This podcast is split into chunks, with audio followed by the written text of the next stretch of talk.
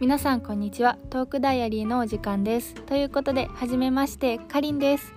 この番組では10代若者ならではの悩みや自分のマニアックな趣味のお話などを女子会のようにお話ししたいと思っています。もちろん男子も大歓迎です。寝る前や通勤通学時間いつでも聞いてください。ちなみに私はディズニーや海外ドラマや80年代の音楽などが好きなのでそういうお話もしたいと思っています、えー新しいディズニープラスのこのドラマが良かったよとか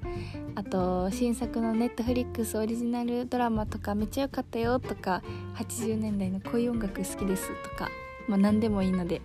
あのそこのあなたのその趣味が聞きたいのでよろしくお願いいたします。それでは次回のエピソードでお会いしましょう。バイバイ。